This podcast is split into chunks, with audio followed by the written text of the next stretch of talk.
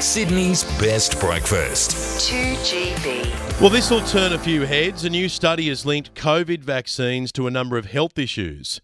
The global study, which includes work from researchers in Australia and New Zealand, has got some worrying developments. They say coronavirus vaccines can have links to rare occurrences of heart, brain, and blood disorders. COVID vaccines produced by Pfizer, Moderna, and AstraZeneca have all been named by the Global Vaccine Data Network. People who've had three Pfizer or Moderna jabs have a higher risk of a condition known as myocarditis, which is inflammation of the heart. The AstraZeneca vaccine has been identified to increase the risk of blood clots in the brain. And according to the study, people who've had three doses of AstraZeneca have a sevenfold risk of pericarditis, which is the inflammation of muscles around the heart. The study analysed 99 million people who received jabs in eight different countries. Now, I know the headlines can sound scary, so we call in the expert, Dr. Nick Coatsworth. He's our resident medical expert, and he's on the line. Dr. Nick, g'day. Good morning, Ben. How worried should we be? Ben, I, I, don't think we should be too worried about this. It raises some interesting questions about how we look at uh, vaccine safety. But remember, as you said, this was a study of 99 million people. Now, when we call vaccines safe, we don't call them completely without complication. And I think that's something we didn't explain very well during COVID. When we said safe, people assumed, you know, it was like drinking a glass of water it's not like drinking a glass of water. Rarely, very rarely, you can get some nasty complications, including one called Guillain-Barré syndrome, which uh, involves nervous paralysis. So there are, and and that can happen with a range of uh, of common vaccines, but it's so rare that you have to look at 99 million people before you start getting what we call a safety signal on those vaccines. So, an interesting study, but not alarming. Okay, but when people hear about these things, links to heart, brain, and blood disorders, those people who were pushed into getting the jab because they were told that they wouldn't be able to work or they wouldn't be able to travel without getting the jab, if they're one of the unlucky ones who ends up with a health complication, you can understand why they'd be furious. And as always, Ben, you've hit the nail on the head. The question for us here in Australia is when did we know about these rare safety events? And given that we knew about them, was it ever justified to consider continue the mandates? Because one thing you can't ethically do in medicine is mandate harm.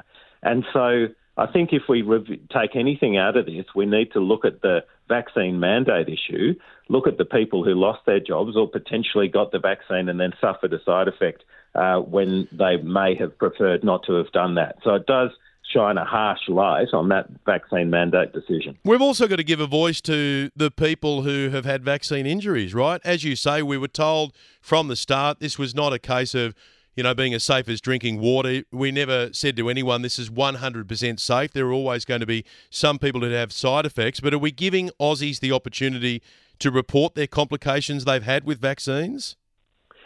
Uh, I'm not aware that our reporting system changed much during COVID 19. It, it, it, relied on what we call passive reporting, which means that either the person who gets the complication or the doctor that they see uh, reports the, the uh, safety issue to the Therapeutic Goods Administration, the TGA. Now, probably there was an underreporting of side effects. Whether that was of any significant magnitude, I can't tell you. But I think it is something that we need to need to review, and we need we need to be open to the idea that if we introduce uh, novel vaccines to the market and they were new, and we did need them, we definitely needed them, and they did do a good job in preventing hospitalisations and death. But when we introduce those, are we satisfied that those uh, reporting mechanisms are going to allow people to be heard?